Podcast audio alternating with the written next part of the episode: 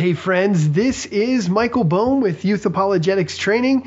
Uh, today, we're going to have a special guest with us. We're going to be talking with Warren Smith.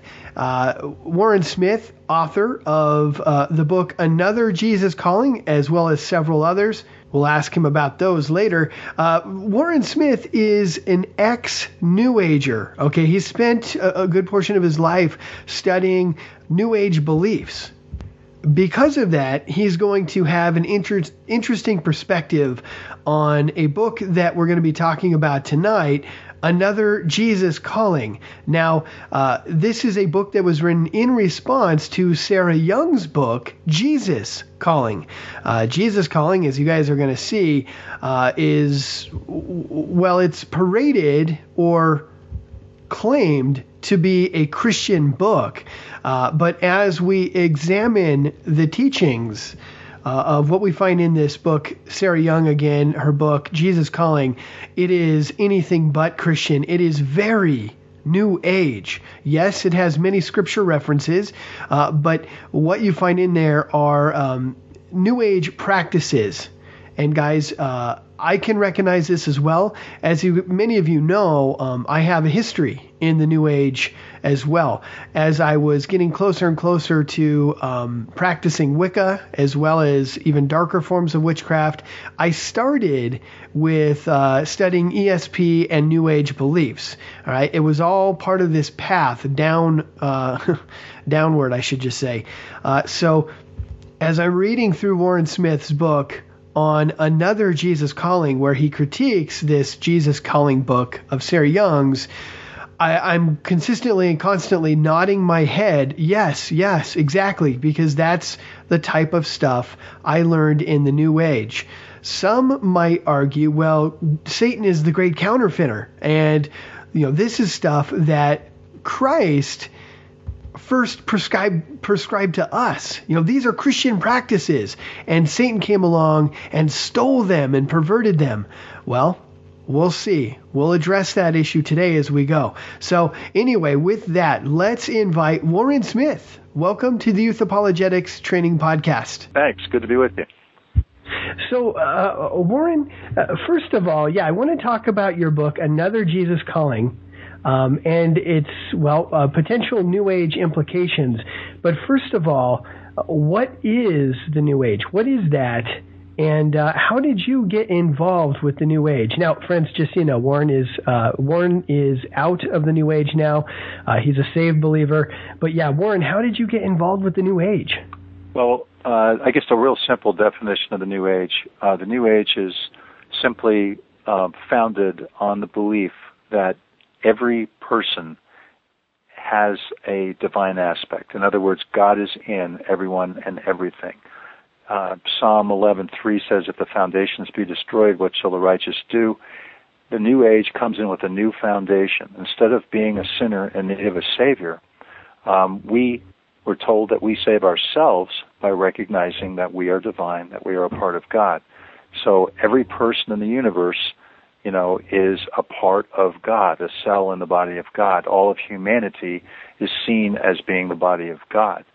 So it sounds pretty bizarre to uh, to people that know the Bible uh, and believe the Bible, but um, I didn't. And the way that I got involved in the New Age was I was living in uh, Northern California, and you know, all of us were searching and looking for answers, and uh, I had a uh, waitress that I was kind of interested in a in a restaurant in town, and uh, she came over. For dinner. She came over for dinner one night and said that uh, in the course of our evening's conversation, and she said um, a friend of a friend of hers was coming in from Canada, and she was a psychic. Would I like a psychic reading? And I really didn't, but I was trying to ingratiate myself to the waitress, so I went ahead and set it up. And so I had this interview, uh, or the psychic reading rather, and during the psychic reading, uh, the psychic was telling me all sorts of stuff about myself that she had no business knowing. I hadn't said anything about any of these things to the waitress.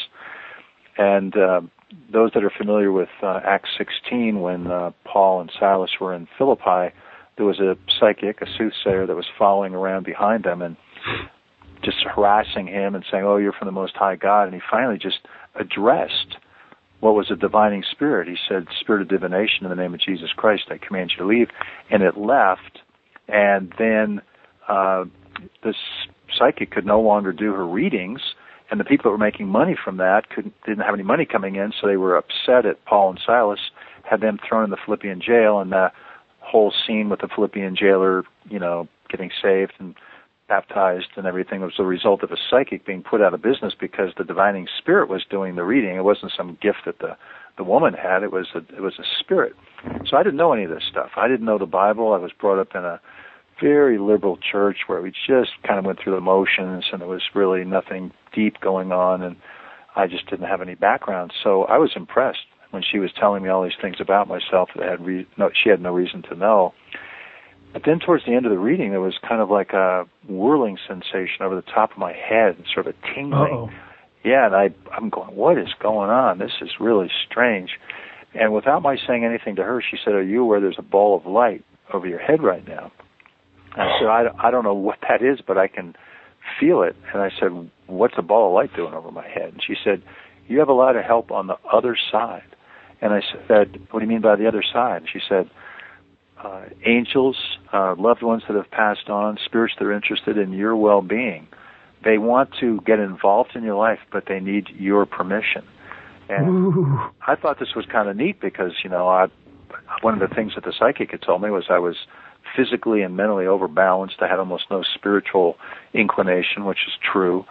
And so I thought, hey, this is kind of kind of neat. And uh, so that night, on the flat roof of my house, I prayed and looking up at the heavens, I kind of flashed over my life and I said, You on the other side, I want to be more spiritual, I want to grow, come into my life. And I guess anybody that knows the Lord and knows the Bible realizes that that was like a reverse sinner's prayer. It was like Ooh, wow. I just I just asked the spirit world to come in. I was completely sincere, but sincerely deceived. And uh, I think a lot of people don't think that you know that you know sincere people really are going to be taken advantage of but it's like the devil feeds on that kind of thing. And so all of a sudden my life just started taking off like a rocket ship into a lot of alternative spirituality. I started meeting people. I got involved with the guru bhagwan sri rajneesh who was over in india and then later came over to oregon and uh, set up his ashram up there in uh, antelope oregon. I got involved with uh, a channeler who was uh, doing sort of along the lines what the psychic was, but he was channeling uh, a thing called the source and answering all sorts of questions. And ultimately, I got involved with a thing called A Course in Miracles. And oh, yeah. uh, uh-huh. are you familiar with that? Yeah, that's something that was uh, promoted by Oprah for a while. Yeah. Um, Course in Miracles is reputedly new revelation from Jesus Christ, helping to clarify mistaken notions about Christianity. You know, ha ha ha. It's kind of like Uh-huh. it's the way the devil comes in. New truth, new revelation. Can't trust everything in the Bible. That's his line. So um, this this Course in Miracles, reputedly from Jesus, was channeled through a woman in New York City, and it became a three volume set of books called The Course in Miracles. And uh, in 1992, my book, The Light That Was Dark, From the New Age to Amazing Grace, was my testimony and a warning about the New Age and about the Course in Miracles. And that same year, as my book was being edited at Moody Press, uh, Oprah Winfrey had a woman by the name of Marianne Williamson on her program. And Marianne Williamson had written a book called A Return to Love Reflections on the Principles of A Course in Miracles. And Oprah said on that program that she thought that Marianne Williamson's book was one of the best books she'd ever read. She bought a thousand copies, and she said the principles of A Course in Miracles can change the world. And Oh, wow. and she's she's actually had that was in 1992 and 2008. Williamson taught the Course in Miracles on a daily basis, three times a day on Oprah Radio. She's been on Oprah's TV program many times. And uh, here's here are some of the principles of the Course in Miracles that Oprah thinks could change the world. These are reputedly from Jesus Christ himself. These are direct quotes. The recognition, this is what Jesus supposedly is saying to the world today. The recognition of God is the recognition of yourself. Um, Oh. Do not make the pathetic error of clinging to the old rugged cross. Um, the journey to the cross is the last useless journey. A slain Christ has no meaning. There's no sin. There's no evil. There's no devil. Now, any Christian re- listening to this will say, "Well, that's ridiculous." Well, it is. It's it's absolute. It's it's heresy. It's blasphemy, but it's also extremely popular, especially since Oprah has been pushing it. Now, all of this is sandwiched between um, a lot of scripture, um, a lot of um, talk about you know gratitude and forgiveness and thankfulness and um, sure. j- just all the kind of principles you'd find in the Bible, but it's all skewed with this foundational blasphemy. So it's really a, a part of the conditioning from Antichrist that's come into the world, and there are just tons of people like myself that didn't know any better. And um, interestingly, when I was in the New Age, I was deeply involved in the New Age for five years, and uh, I did a lot of psychology and stuff, sort of leading up to it, but then heavily involved for five years. And I was working as a social worker in an office, and I had three evangelical Christians working in my office and not one of them ever came up to me and really, you know, tried to explain how deceived I was or approached me. One of them very sheepishly gave me a Bible one day, but didn't really say anything. they just didn't know what to do. And unfortunately, I think most Christians just don't know what to do with a lot of people that are messing around with this stuff. And it's very important that people understand um, how some of this deception, especially through someone as powerful, uh, such a powerful communicator as Oprah, they need to know that this is this is and she says she's a Christian, so this is her Christianity. It's this new age Christianity, which is no Christianity at all. It's uh, it's the new age. It's heresy. So a lot of it, Michael, really comes down to, you know, people are getting new revelation, new truths. They're getting hit with spiritual experiences, and the Word of God is getting left in the dust. So people want a word from God rather than the Word of God. And then you've got things like the Message Bible, which oh. uh, Eugene Peterson just sat down and just rewrote the Bible. And, you know, there's some really poor, poor translations. Yeah. But it's more than just like poor translations. They actually feed right into some of the New Age stuff. For instance, in uh, sure, sure. First Timothy 4 1, in the Bible, uh, it says, The Spirit speaketh expressly that in the latter times some shall depart from the faith, giving heed to seducing spirits uh, Peterson writes, don't go chasing after demonic illusions. So he's completely flipped that whole thing upside down. In the oh. middle, in the middle of the Lord's Prayer, instead of in earth as it is yeah. in heaven, Peterson says, as above, so below. Now, yeah. you know, I think maybe from your background, you know what that is. You know, it's it's the key to all magic and all mysteries, and I I was very aware of it in the New Age. And what is that doing in the middle of the Lord's Prayer? And what is if Peterson is claiming to be led by the Holy Spirit? The Holy Spirit would not have him put the key to all magic and all mysteries right in the middle of the Lord's Prayer, and actually putting those words in Jesus' mouth, which is what which is what has happened recently with the book Jesus Calling, a very popular book. Um, words are being put into Jesus' mouth as if they're coming from Jesus, and some of the teachings are clearly uh, New Age and blasphemous. Yeah, yeah. Um, okay, so Jesus Calling, what is that book? And and I guess I'm curious to know how influential is that book? Well, it's it sold over 10 million copies, and it's uh, last year it was the number two best-selling nonfiction book of all books in the country. Hey, before we get to wow. let me just let me just say one thing though, because there's probably okay. there's people probably out there wondering, well, okay, you were involved in the New Age, how did you get out of the New Age?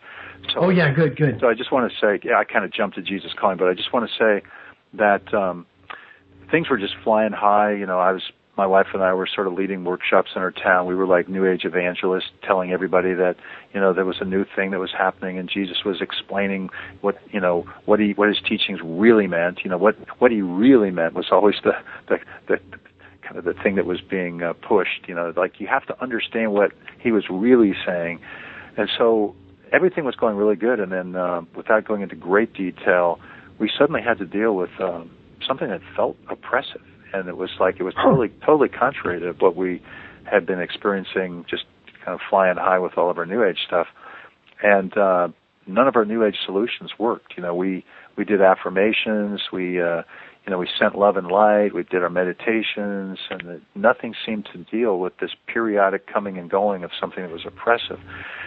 So I was down in Southern California um, at Christmas time one year and we thought we'd put some space between this oppression. See, there's no evil in the New Age. There's no nothing demonic. It's just anything that seems oppressive or dark is just a a reflection of your own inner fears. That's what we were told. So so you go inside yourself to fix what's wrong, and then when you do that, then you don't feel or you know experience the oppression anymore. So obviously that's not the case. There is a devil, there is evil, there Uh-huh. are demonic forces, and um, but we didn't know any of that. So anyway, um, I was at a bookstore called the Either Or Bookstore in Hermosa Beach, Southern California, and I was in the New Age healing section because that's where I look for answers. And there was a book called The Beautiful Side of Evil by a woman named Johanna Michaelsen. Never heard of the book, never, Whoa. never heard of the author. Are you familiar with that book? Uh, it's very familiar. Well, it, it was the standard, it was a classic book back in the 1980s and early 90s. A woman who came out of the occult. She was working with a, a, a channeler in Mexico City, and, there, and this spirit named Hermanito was working through this woman named Pachita, and people were getting healed, and it was totally, you know, metaphysical, new age. Uh, you know, I mean, people can get healed, but it's a false healing, and it's also when you get healed through occult measures, um, you pay a price spiritually. You know, you may Oh, yeah, you may get yeah, you may get some kind of relief or seeming relief, but then you, you pay a spiritual price. Anyway, uh, I started reading this woman's book, and it was amazing. I mean, she'd gone through a lot of the same experiences we had. She didn't start off by saying, "I'm a Christian and you need to accept Jesus Christ," because I probably would have closed the book and just went, "No, I'm not going to read this." But she started off with her childhood and how she dealt with some things that were kind of weird, sort of spiritual things, and then how she got involved with teaching yoga and and then ended up in Mexico City, and then all of a sudden she had to deal with something that felt a little oppressive. And make a long story short, she started rolling out scripture, and I went, "Oh, this is interesting." So I had my my notebook out, and I was on the floor writing down scriptures and what she was, you know, providing in the way of uh, Christian relief for what we were experiencing. As I was writing this, uh, a homeless mentally ill guy that had been on the street um, uh, several days before, I'd seen him there. He came into the store, back to where I was on the floor, and started screaming at me and asking me if I was going to buy that book. What are you doing with that book? And I just went, "Whoa! You know, does is evil real? And is, can evil be orchestrated to come off the street and try to keep me from reading about it?" And it was like, "Yeah, it's what it seemed like." So I I've worked with homeless people uh, all through my social work career, and I I just dealt with him, and he he left, and I wrote down the ultimate answer that she had for dealing with evil, and the next day when this uh, presence was again there, and particularly was sort of harassing my wife, uh, I went out in the backyard with her, and I I said, Joy, I said, um, and try something a little different. Don't be scared. and I I read exactly what Johanna had written in her book, and I, I said, Satan, in the name of Jesus Christ of Nazareth, I oh. forbid your presence here. I claim the blood of Jesus Christ. I claim the victory of the cross of Calvary. Leave and go to where Jesus would send you. And it was like, it was like gone. Bam. And Joy said, What was that? And I said, Well, I'm not totally sure, but I think it has something clearly to do with the victory that Jesus won on the cross of Calvary over a devil, a real Satan, and over evil and over sin. And I said, I think we need to start reading the Bible. And, Oh, man. And, and so it took us a little while. Mean, we didn't just get it that day. You'd think we would, but you know, when you're Sure. deceived. But people have asked, well, how can you do that when you're not a believer? And what I would say is that um, remember this story in uh, the book of uh, Acts about the Ethiopian eunuch was reading the book of Isaiah and he didn't really understand it. Philip was sent alongside to explain, and then he got saved and got baptized right on the spot. I believe that Johanna Michaelsen, uh, you know, a Christian woman, wrote this book, and I believed what she was telling me. It wasn't like like the Sons of Sceva, where you go in the name of Johanna Michaelsen's Jesus, leave. It was like I really believed what she was telling me, and so um, I really believe the Lord honored that, and so um, we just we started off understanding that we're in a battle, we're in a spiritual battle, and almost as brand new believers, we would go into churches, and they would, you know, little old lady would come up and say, "Oh, Mr. Smith, uh, you know, are you a Christian?" I said, "Yeah." And she said, "How long have you been a Christian?" I said, "Well, 30 days." Well, uh, 30 days. Well, how did you come to know the Lord?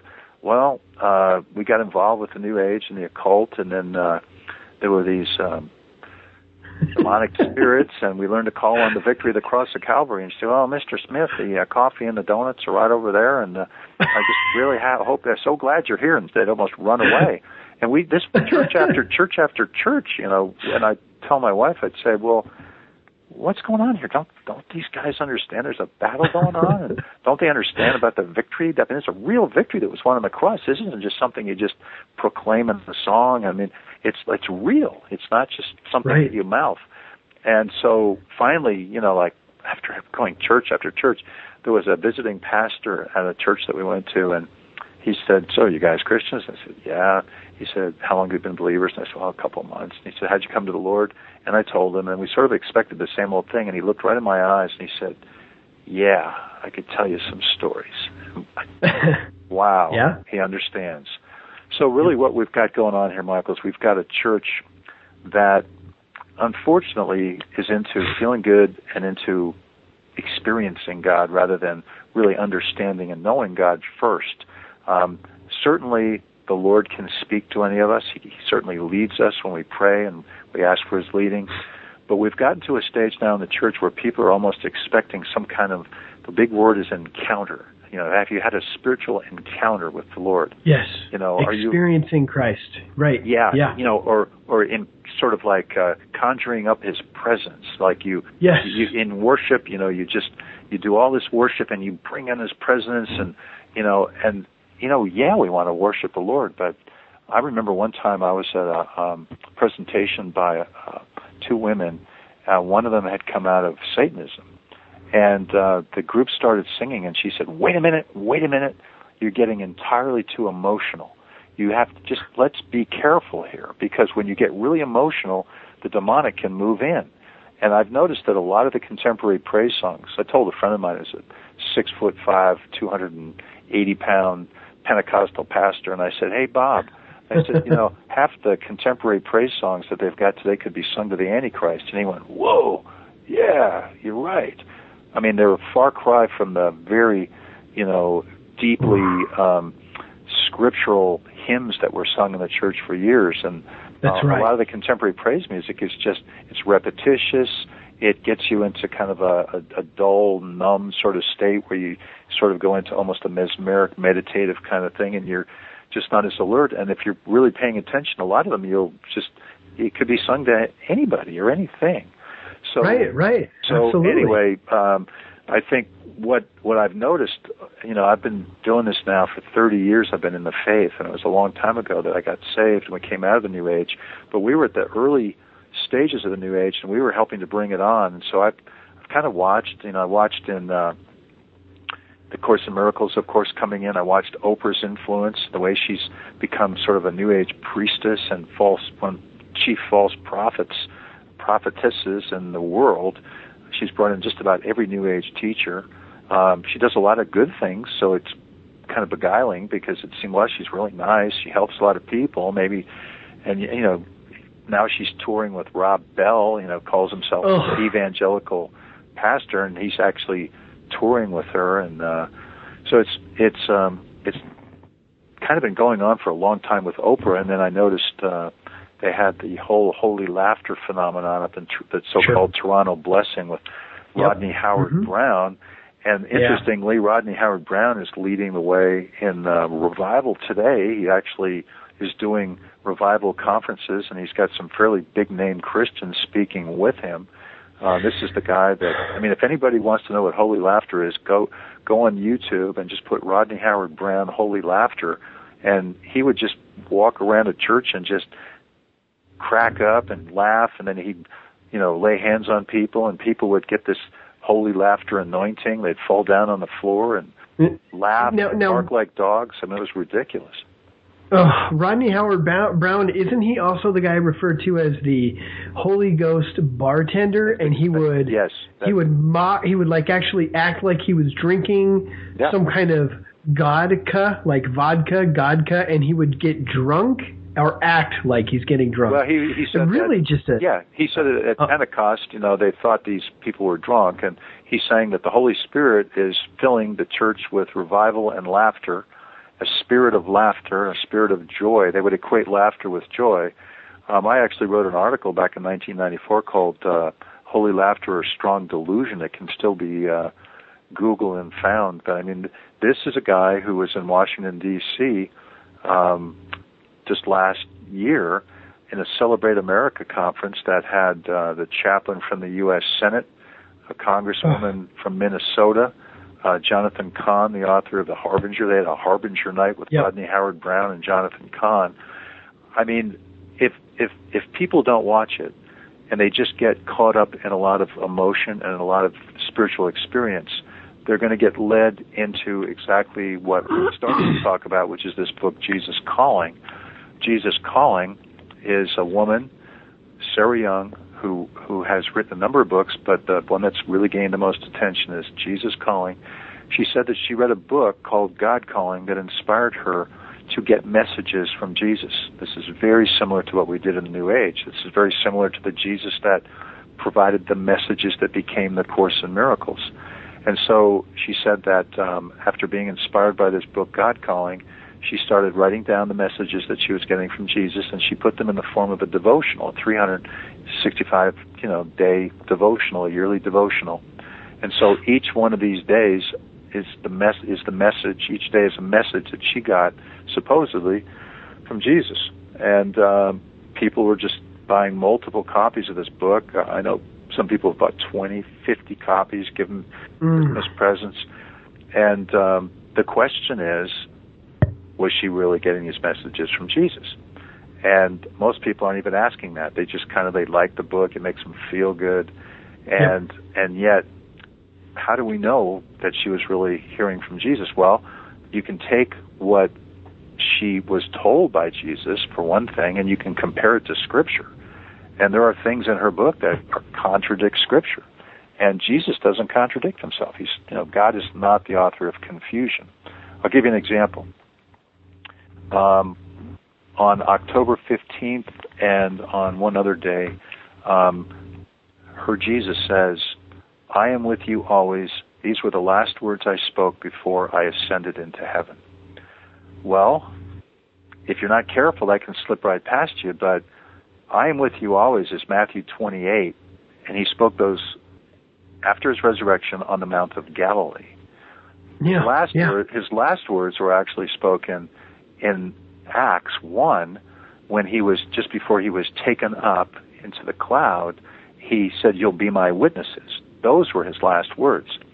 I pointed that out in my book, Another Jesus Calling, um, the, in basically the New Age implications of Jesus calling, but you know, another Jesus calling. And I pointed that out in my book, which came out about a year ago. And Thomas Nelson and, and Sarah Young, Thomas Nelson is the publisher of her book.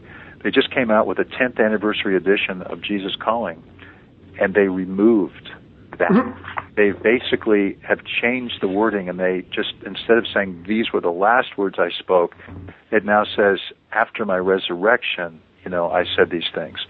So in other words, Jesus has corrected himself. Mm, yep. and, yeah, and, exactly. And no explanation, no apology. No one would ever know. But I've written a booklet that um, Lighthouse Trails Publishing had published my book Jesus Calling. Also, I have a booklet now that's available called Changing Jesus Calling Damage Control for a False Christ. And I started off here, I'll just read the beginning what I said here. What if you're a major publisher like Thomas Nelson and you suddenly discover that your mega best selling book, Jesus Calling, was inspired by a channeled New Age book? And remember, I mentioned that she was inspired by God Calling? God right. Calling is a channeled New Age book, the Encyclopedia of New Age Beliefs, written by John Ankerberg and John Weldon, and published by uh, Harvest House Christian Publishers, has a whole section on channeling, and they talk about how God calling is a channeled New Age book. So Sarah Young was inspired by a channeled New Age book. This woman in God calling, or these two women, got messages from Jesus. They're New Age, and this is what inspired her. Guess what? God Calling's been removed from recent editions of Jesus Calling, so they got rid of that. Oh, really? Yeah, it's kind of. Do you remember? I don't know how old you are, but you remember the. the you probably read about the Watergate tapes, you know, whether it's this missing, oh, yeah, sure. missing 18 and a half minutes in the Watergate tapes. And it, they just, you know, there was a problem there, obviously, and they just deleted it. They just took it out, you know, gone. you know, going, going, gone. So this is what they've done with a number of the concerns that I have in my book, another Jesus calling. They've just simply changed the words, you know, or removed it. So um, I said, what if you find out uh, that some of the messages your author received from her Jesus weren't really from Jesus because they contradict what the real Jesus says in the Bible? And what if your best-selling author has introduced a host of other problems in her book that your usually sharp editors had somehow overlooked? What do you do given these issues are already in the pages of 10 million previously published books? If you want to be fair to your readers, you deal honestly with these problems as they're brought to your attention. However, if you are more interested in protecting your product than in protecting the truth, you do everything in your power to make these problems disappear. One thing's for sure, Sarah Young and Thomas Nelson have made some of their problems suddenly disappear in recent editions of Jesus Calling. So there's a lot of New Age language in Jesus Calling. Uh, I've got a whole chapter just on overlapping terms. Uh, the Jesus of Jesus Calling actually says not to hesitate to go out on a limb with him. That, that was a book by Shirley MacLaine, Out on a Limb. It's sure. like a New Age classic. You think that the real Jesus is going to just nonchalantly just throw out the name of a of a one of the most highly best-selling books that's ever been published? Then he, in another place, the Jesus of Jesus Calling says um, to uh, take the road less traveled. That's M. Scott Peck. That's a contemplative right, right. Co- contemplative New Age book. Um, that, that sounds like another spirit is giving a shout out to uh, some of you know some some other New Age writings. Yeah, you know what it is is it's um, Second Corinthians eleven um, three to four. But I fear, Apostle Paul said, lest by any means as the serpent beguiled Eve through his subtlety, so your minds should be corrupted from the simplicity that's in Christ. For if he that cometh preacheth another Jesus whom we've not preached, another Jesus, or if ye receive another Spirit which ye have not received, or another gospel which ye have not accepted, ye might bear, bear with him. He's basically warning that there are other Jesuses out there. There are other yeah. spirits to come with it. And you know, what did Jesus warn about in Matthew 24, 3 to 5, when his disciples said, Lord, what will be the sign of your return and the end of the world? He said, Take heed that no man deceive you, for many shall come in my name, saying, I am Christ, and shall deceive many. I believe with all of my heart that Sarah Young has been deceived, and she's deceiving millions of people with her into thinking that what she's or who she's hearing from is the real Jesus Christ. But again, Jesus doesn't contradict himself by saying things that aren't true what she said in her book was that she got messages from Jesus. Now, what they're saying in the new editions is that these are devotions that she gleaned with her Bible open. They've taken oh, away, really? yeah, they've taken away the messages. But in the child's version of Jesus calling, if anybody's got a child's version of Jesus calling, you might want to get rid of it. In that book, she says these devotions are messages I received from him. And in the in that book, for kids and for adults, uh, they refer or her Jesus refers to Abraham as an idolater and a son S O N worshiper, and he was a man a man of undisciplined emotions. Now that's been replaced by Joseph and Jacob. They have literally cut and pasted same words except they've inserted Joseph and Jacob and it's a little bit more a little bit more tenable that you know Jacob had showed some favoritism obviously to Joseph, so they they tried to kind of patch that in. This is this is you know a a, a real um, transparent effort to do damage control to a very vulnerable book, and um, what we've noticed is that there is a spirit that seems to come with this book that makes people feel comforted and good. And that doesn't mean that there isn't you know, I mean, there's a lot of stuff in her book that's just fine. But there's a guy named Harry Ironside. Yeah. He was a, he was a pastor. Are you familiar with him? Yeah, yeah, yeah. He was a he was a pastor at Moody Bible Church in Chicago, and he said um, in a very interesting. You, you, people can download this on the internet. It's called "Is Exposing Error Worthwhile?" Dr. Harry Ironside. He said, "Error is like leaven, of which we read a little leaven leaveneth the whole lump." truth mixed with error is equivalent to all error, except that it's more innocent looking and therefore more dangerous. God hates such a mixture, calling for definite exposure and repudiation. To condone such is to be unfaithful to God and His Word and treacherous to imperiled souls for whom Christ died. So, you know, there's a lot of credibility that comes when you sandwich untruth with truth. It, you know, you respond to the truth, and it sort of gives a, a feeling of truth to things that are not accurate, not true, and that's what we find in Jesus calling. I was willing to give Sarah Young the benefit of the doubt, um, but now that they're doing all this changing and rearranging and deleting, um, they're obviously just trying to to save a, a sinking book and to try to keep people from recognizing that there are deep, deep problems. Again, Jesus does not correct himself. Jesus does not he does not say things that are not true in Scripture. One of the things that was really interesting is that um, at one point in her book, Jesus basically says uh, that you you know you need to be um, more discerning, and he says, "Ask my ask my spirit to um, help you be more discerning." Well, that's not what the test of the spirits is in First John four one Correct. If you if you have a demonic spirit that's pretending to be Jesus and you ask that spirit, you know, to help you be discerning, I mean that's ridiculous. You're asking a demonic spirit to help you more discerning. What you do is, you know, you apply the test of the spirits in First John four one. It says, "Beloved, believe not every spirit," you know, because false prophets come, and the, the test of the spirits is did Jesus Christ come in the flesh, and did he come, you know, as God and to this world as as a man?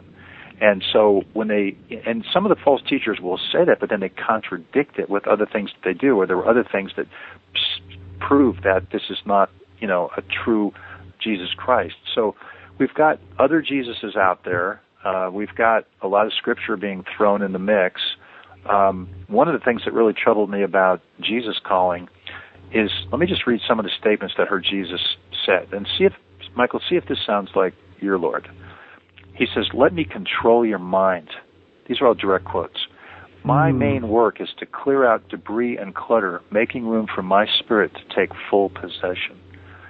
Sit quietly in my presence, letting my thoughts reprogram your thinking.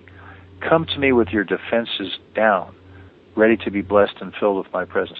Come to me with your defenses down. That's like the opposite of put on the full armor of God and stand fast against the wiles of the devil. And I believe that this book, this book is one of the cleverest, you know, I I really believe Sarah Young really thinks that she's hearing from Jesus, but she's also being confronted with some of the contradictions. And I, I would imagine she's a fairly confused woman right now because she's trying to hang on to a book that's gained her a lot of notoriety and a lot of money. I mean, 10 million copies, and that's just a part of a whole complex of of different spin-off books for kids and other books and I understand they're going to be doing Bible studies now with Jesus calling. I think this oh, this is an important part of the deception that Jesus warned. What was the sign, you know, of his coming, his ultimate coming and the end of the world? And the number one thing that he said was, "Take heed that no man deceive you." Deception. But now all we're hearing is about revival, and we've got the Holy Ghost bartender bringing on revival with Jesus calling. We've got a, a pastor named Mark Batterson who has a book yep. called The Circle Maker. How do you like this one for someone that was involved? You were involved in uh, occultic stuff he has a book called The Circle Maker, and he's saying you need to, to make a circle and stand in that circle and pray. That's paganism. That's witchcraft. That's Satanism. That's right. That's you know. right. You're you're drawing a circle. I, I ended up doing a series on that book. Um. Oh, probably six months ago. Yeah. Good. It's Good uh, it's it's very very occultic. Yeah. So. Hey, you know, I mean, we can just go through books like The Shack. There's a book called yep. Have Heart by a pastor in uh, outside of Nashville by the name of Steve Berger and he says that um, his deceased son Joshua is communicating with him and his wife in the church. And the book is oh, endorsed. The, the, book is endorsed by Calvary Chapel pastor Greg Laurie. Um, no. Yeah, I mean we're bringing in communicating with the devil. We're bringing heaven down to earth. We're trying to we're trying to uh, create an atmosphere where Jesus is just going to come and land and tell everybody what a great job they did. And you know, excuse me, we're told that Antichrist will be coming. It wasn't we weren't told that to make us feel bad. It's a reality. God saw the way the world would go and that's what we're doing and he just said it's going to be bad. But now we're being told it's revival, it's revival. God's doing a new thing, new revelation, new truths. So, you know, in a nutshell, that's kind of an overview of some of the stuff that I've done. I did a book on uh, Rick Warren called Deceived on Purpose, the New Age Implications of the Purpose Driven Yeah. Church. And in that book, Rick Warren said, it helps to know that Satan's entirely predictable. Wow. Excuse me. Talk about come to me with your defenses down. There's a perfect example. Oh, good. He also introduced hope and purpose by quoting Dr. Bernie Siegel. Dr. Bernie Siegel is is a New Age doctor with a spirit guide named George. Um, that's how Rick Warren chose to introduce hope and purpose. Um, there, there's so many pastors like Rick Warren that are just trying to make, they're trying to, trying to make everybody just come together as one. You know, go to Rome and get together with the Catholics, Islam, get together with the Muslims. He says, Sure. hey, can't we all just get along? Jesus said this, Michael. He said, they hated me, they're going to hate you. If you hold fast to the true Jesus Christ who died on the cross for our sins, and you hold fast to his word, you're not going to be well liked in this world. There's this is a complete myth, and Jesus said, "They persecuted me; they're going to persecute persecute you. They called me Beelzebub or Satan; they'll call you Beelzebub or Satan." The point that is made is that the world does not like true Jesus Christ. The world likes Jesus calling, the Jesus of the shack, the Jesus of the message. You know, it's it's a it's a hybrid kind of false Christ that has some truth, but then there are these other new teachings. And what Rick Warren says in um, his book, The Purpose Driven Life, he says God rules everything, is everywhere, and is in everything. He takes Right, Ephesians 4 right. 6, New Bible Version, and says that God's in everything. Same thing in the message. Same thing in the message. And, and uh, Peterson says oneness pervades everything you are and think and do. Oneness is the bottom line. Everybody's a part of God. When we all recognize that we're all God and we're all divine, when we all recognize that, we can awaken to a planet of peace. And this is Yeah. the bottom line of the deception.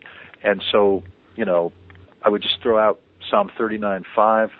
Verily, every man at his best state is altogether vanity. We are not Yeah. God. Jesus said um, that he did not, in John 2, 24, 25, he said he did not put his trust in man because he knew what was in man. Now, if he was in man, just naturally, then then he wouldn't say that. The way that the Holy Spirit, we're not God, but the Holy Spirit is sent to believers, those who believe in Jesus Christ and what he did on the cross of Calvary, and follow him and the disciples. Holy Spirit is sent, and in that sense, God dwells in his believers, but he does not naturally dwell in everybody. He didn't dwell in me until I realized how deceived I was and committed my life. Right. Then the Holy Spirit sent. So I know that's Now, kind of an uh, overview of kind of things that are going on, but I think my my advice to people would be, you know, in uh, 2 Corinthians 2:11, lest Satan get an advantage of us, for we're not ignorant of his devices. We better be alert. We have a lot of Christian leaders. Um, what is it? Uh, 1 Corinthians 14:8. If the trumpet gives an uncertain sound, who shall prepare himself for the battle? Most of our Christian leaders are not warning about these things. They're doing the opposite. They're supporting books like The Shack, The Message, Purpose Driven, um, Jesus Calling. Well, interestingly, nobody's really supporting Jesus Calling, but nobody's really criticizing it either. It's just out there floating. And it's presenting this whole idea that you can sit, be quiet, and do contemplative prayer, wait to hear what Jesus tells you, but there's no warning about seducing spirits and testing the spirits. So yeah. Be, be a- still a- and know that I'm God. Yeah, yeah, exactly. We used to, Michael. We used to say that in our New Age meditations. Listen to this. We Yeah. would go. We would go. Be still and know that I am God. That was like an, Ooh. it was an affirmation that we said about ourselves being God. And why the church is picking up on that's not at all what um, what that psalm is saying. I mean, that is not an, an uh, encouragement to, to meditate. That is basically the Lord saying to the nations, "Be still and know that I am God." And it's also kind of telling His people, "Just be at peace and know that I'm here, and you know I'll take care of you." But it's not, you know, like, "Hey, let's all meditate and sing Kumbaya." so so you know do we need to hang our heads and feel bad about everything that's going on well it's not much fun but i think we can rejoice in the fact that we've been given god's truth and we have you know an authoritative bible if we don't get into the 1200 or whatever number are out there now that are changing god's word but you know we we just be so grateful that god gave us his truth and that we can measure everything. You know, like Acts, um, the book of Acts, it talks about. I think it's um, 1711 or something where it says basically that the Bereans Yep, were yep. commended for measuring just you know what was being said by the word of God to see if these things are so.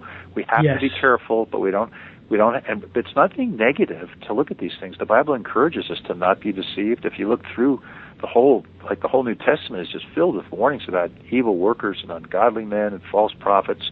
And unfortunately, we've got a lot of them that are in key positions in the church right now. So, anyway, it's been good, uh, good doing a program with you. Uh, Did you have any, uh, any like last questions or anything? Well, okay, I, I'm finding it interesting that uh, when you look at the New Age, uh, there is this concept of we are all part of God. Okay, but when people start incorporating uh, elements of the New Age into Christianity, it becomes more of a, a, a panentheism, where we're all part of God, but God is still above and beyond us, but we're all part of God. And, and that's what I'm seeing in books like Jesus Calling. And I'm seeing that in many groups, the Word of Faith movement, uh, your new apostolic Reformation crowd. Uh, uh, well, and I don't want people to get the idea that I think Roman Catholicism is, is Christian, but uh, they even have some uh, um, statements in their Catechism of the Catholic Church that suggest that we are um, attaining godhood in a sense. Yeah, Um, I've got that- I just I don't know. I find that interesting. Yeah, I've got that in, in another Jesus Calling uh, in the uh, Vatican II, uh, which is their you know their their doctrine. You know, it says basically that uh, uh, God became man so that man could become God. You know, I mean, it's like it's just flat out New Age right in the Catholic doctrine, and yet we're being told that there's you know no reason that we can't join with the Catholic Church right now. So, but I'm glad you brought that up because that's the that's the the worldview that's being presented and brought into the church is God is not only transcendent out there, He's immanent in each and every person. That's Yes. that's Maitreya, who's the false Yep. Christ that says he's here on earth right now, waiting to be called forth. That's the New Age, and that's what we're being told um, by a lot of people like Rick Warren and others. Uh, It's in the Shack. Um, Yeah. the, the, the uh, Jesus of the Shack uh, says that God, who is the ground of all being, dwells in and around and through all things. And if you can, if you can just tweak, you know, if the devil can tweak that and get that into the church, which he's doing through a lot of these books, it's, it's also, by the way, on page 199 in Jesus Calling, it says that uh, Jesus says, "I'm above all as well as in all. I am above all as well as in all." If that if that is accepted, and they're trying to use quantum physics to uh, prove that God is a force field that interpenetrates His creation. God's not only transcendent; He's immanent inside each and every one. May the force be with you. You know, like in Star Wars. So you've hit upon. There's actually, if you go online, you can actually Google biblical panentheism and come up with a rationale that that somehow that's biblical, that God's in everything. And we, Oh. you know, in my books, uh, False Christ Coming, Does Anybody Care? And um, some of my other books, like in Jesus Calling, I, I, I delineate, you know, the scriptures that clearly we are. God is not His creation. It's he's No. separate. He's separate from His creation. So that's a good point that you made. And uh, I guess another thing that I should bring up too is just the the idea that in another, I'm sorry, in Jesus calling, uh, Sarah Young drops many different New Age words and concepts that uh, even I'm very familiar with when I was part of the New Age. Uh, things like uh, practicing the presence. Boy, when I was part of the the Word of Faith movement, I I got saved in a in a very hyper charismatic type church. And when I was there, we were always, quote unquote, practicing the presence. Uh, things like uh, we're co creating with God, co creating reality, uh, name it and claim it, the law of attraction, uh, these types of ideas where you can bring reality into existence with your words. You can actually speak reality into existence. So you can say things like, I have great health and I am wealthy. even though you're probably not.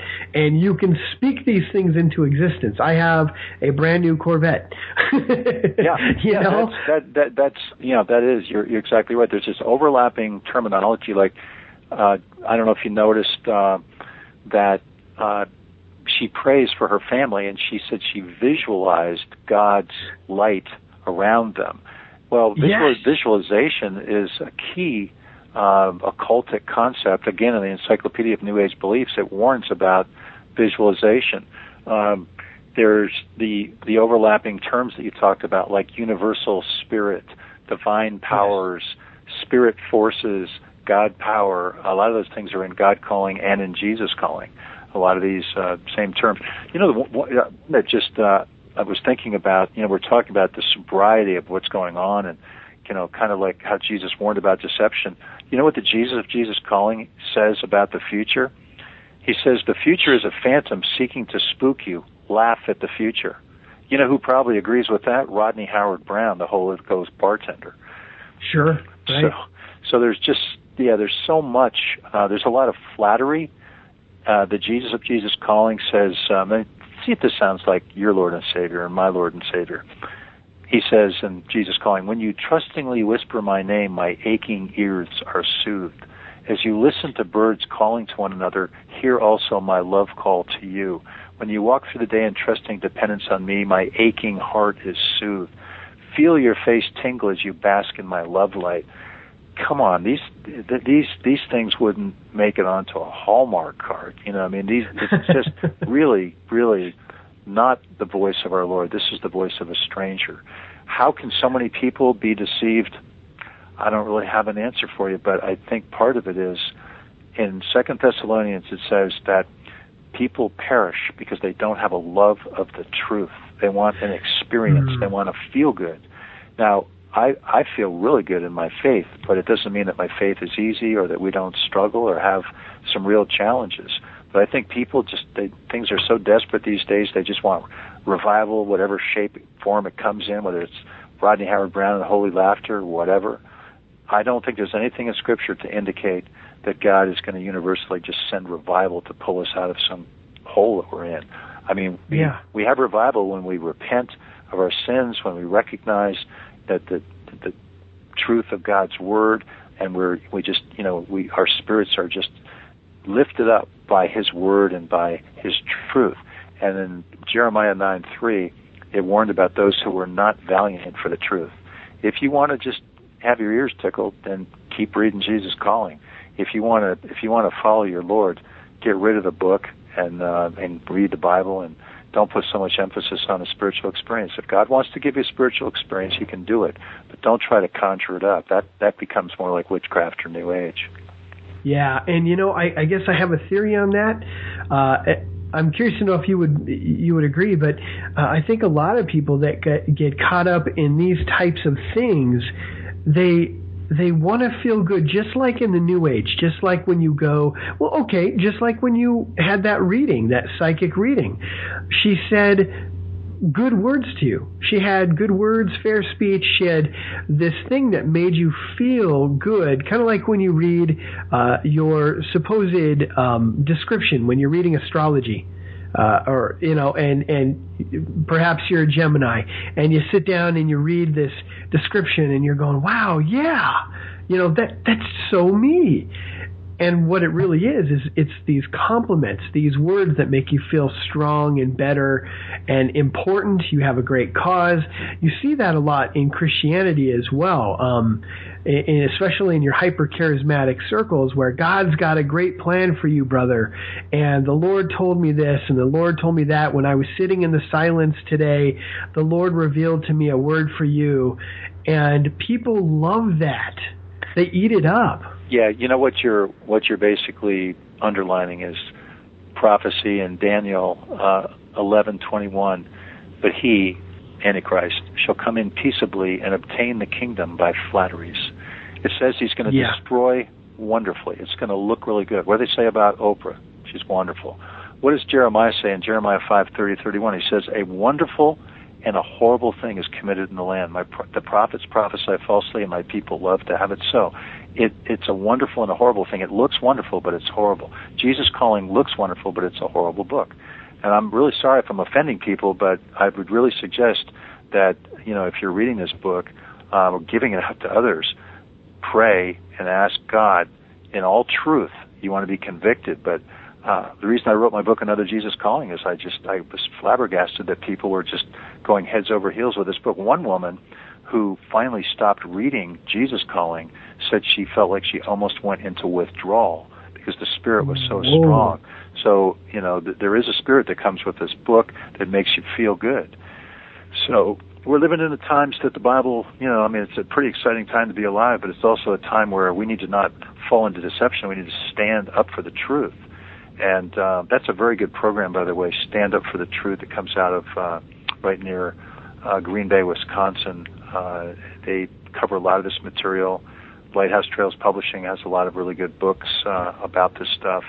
Herescope.org is a really good uh, website. Spiritual Research Network, Chris Lawson, really good place to go for, for good information. And don't let anybody, you know, listeners out there, don't let anybody say that, oh, these people are, they're negative, they're heresy hunters. These guys are not warning about anything. They're just beating the drum that we're going to be going into revival. Everything's just wonderful. It's not. We unfortunately have a lot of people in leadership right now that are not dealing with the reality of, of the deception that's come into the world. They're not talking about Oprah. They're not willing to critique one another when it's unbiblical. So um, it's just it's a, a sad state of affairs, but it's also what Jesus said would would predominate towards the end. Yeah, yeah. Um, also, friends, uh, check out uh, Warren's website. It's warrenbsmith.com. Uh, there's a lot of good books on there. Uh, now, I've read Another Jesus Calling. That is a fantastic book, and I would recommend it to to any of you guys. Um, also, uh, Warren mentioned The Light That Was Dark. Uh, that is his testimony. Uh, you did mention uh, Deceived on Purpose, too, right? Yeah, Deceived on Purpose, The New Age Implications of the Purpose Driven Church. And the follow up book was uh, A Wonderful Deception, which is uh, the continuation of just looking more deeply at uh, some of the things that Rick Warren's taught, some of the other people. Um, there's a man by the name of Leonard Sweet who doesn't have a really well known yep. name, but he's he's very influential in higher circles. And he has a book called Soul Tsunami, front cover endorsement by Rick Warren. And in that book, Leonard Sweet, very interesting, he says, to survive in the postmodern culture, you need to learn to speak out of both sides of your mouth. It's, it's kind of, and, then, and then right after that, he says, God is not only immanent or transcendent, he's also immanent in everyone and everything. So Ooh. If if if somebody says, "Well, I saw Rick Warren on television and he quoted John 14:6," and I don't know what Warren Smith's talking about. Well, he's also saying things that contradict that. So you know, you can't do that. You can't say the truth out of one side of your mouth and then contradict with the other and come out, you know, a clear believer. There's something very strange going on, and it's the way that we're being led into a lot of the deception in the church, where they're sort of beating the drum and saying some of the right things from the Bible, but then they're introducing circles that you pray in, speaking to the dead, Jesus calling. I mean, it's just there's so many things that it's almost mind-boggling. But the main thing is to watch for that key new world view that God is in everyone and everything. That is what that's the lie. I believe that is the lie that's talked about in Second Thessalonians. And if if that's accepted, mm. it's being brought up by a lot of a lot of today's teachers. And if they use quantum physics, remember, uh, Michael, in First Timothy six, uh, I think it's like 19 to 21, it warns about, at least in the King James, science falsely so, so called. called. Some have erred concerning the faith. I believe yeah. quantum, quantum physics is going to be misused, taken into the spiritual realm, and they're going to try to show that the God particle is really a God particle, that God's really in everyone and everything. And if that's accepted, then it's just going to be everything that uh, Revelation and Matthew 24 and, and the Bible talks about. So rejoice, but rejoice with trembling. The Bible says we we need to, to to be sober in our rejoicing and not getting carried away with uh, revivals at Bethel Church or through Rodney Howard Browne and his holy laughter. Even if he's not doing holy laughter, it's you know it's still the same guy. He's never repented of that and why Christian leaders are gathering together with somebody that was the Holy Ghost bartender is just another sign of the times. Yep. Wow. Amen. Well, it sounds like you and I are, are on the same page in so many levels. Um, I, I would love to have you come back on someday. Well, you know, Um, we can certainly uh, we can certainly do that. I appreciate you having me on your program. It's been uh, good, good. You know, just trying to uh, lay out some of the concerns that some of see. Part of the thing is, and Michael, you're in the same boat. Those of us that came out of deception really see the battle that's going on. Uh, it's not like we have some really special gift or anything. It's just we, it's like an ex-alcoholic. He knows the tricks of alcoholics, and so we see a lot of the stuff that we were involved in coming into the church. And um, a lot of people think it's negative to talk about these things, but in Ephesians five, the Apostle Paul says, you know, it's a shame that we have to talk about these things, but we need to bring them into the light, and we need to awaken to the truth, not awaken to the God self that the New Age and some people in the church are now saying is inside each and every person. So, yeah, thanks, Right. thanks Well- again for having me on the program, and uh, we'll look forward to doing it again sometime. It, it's been a pleasure, Warren. Thank you so much for coming on. All right.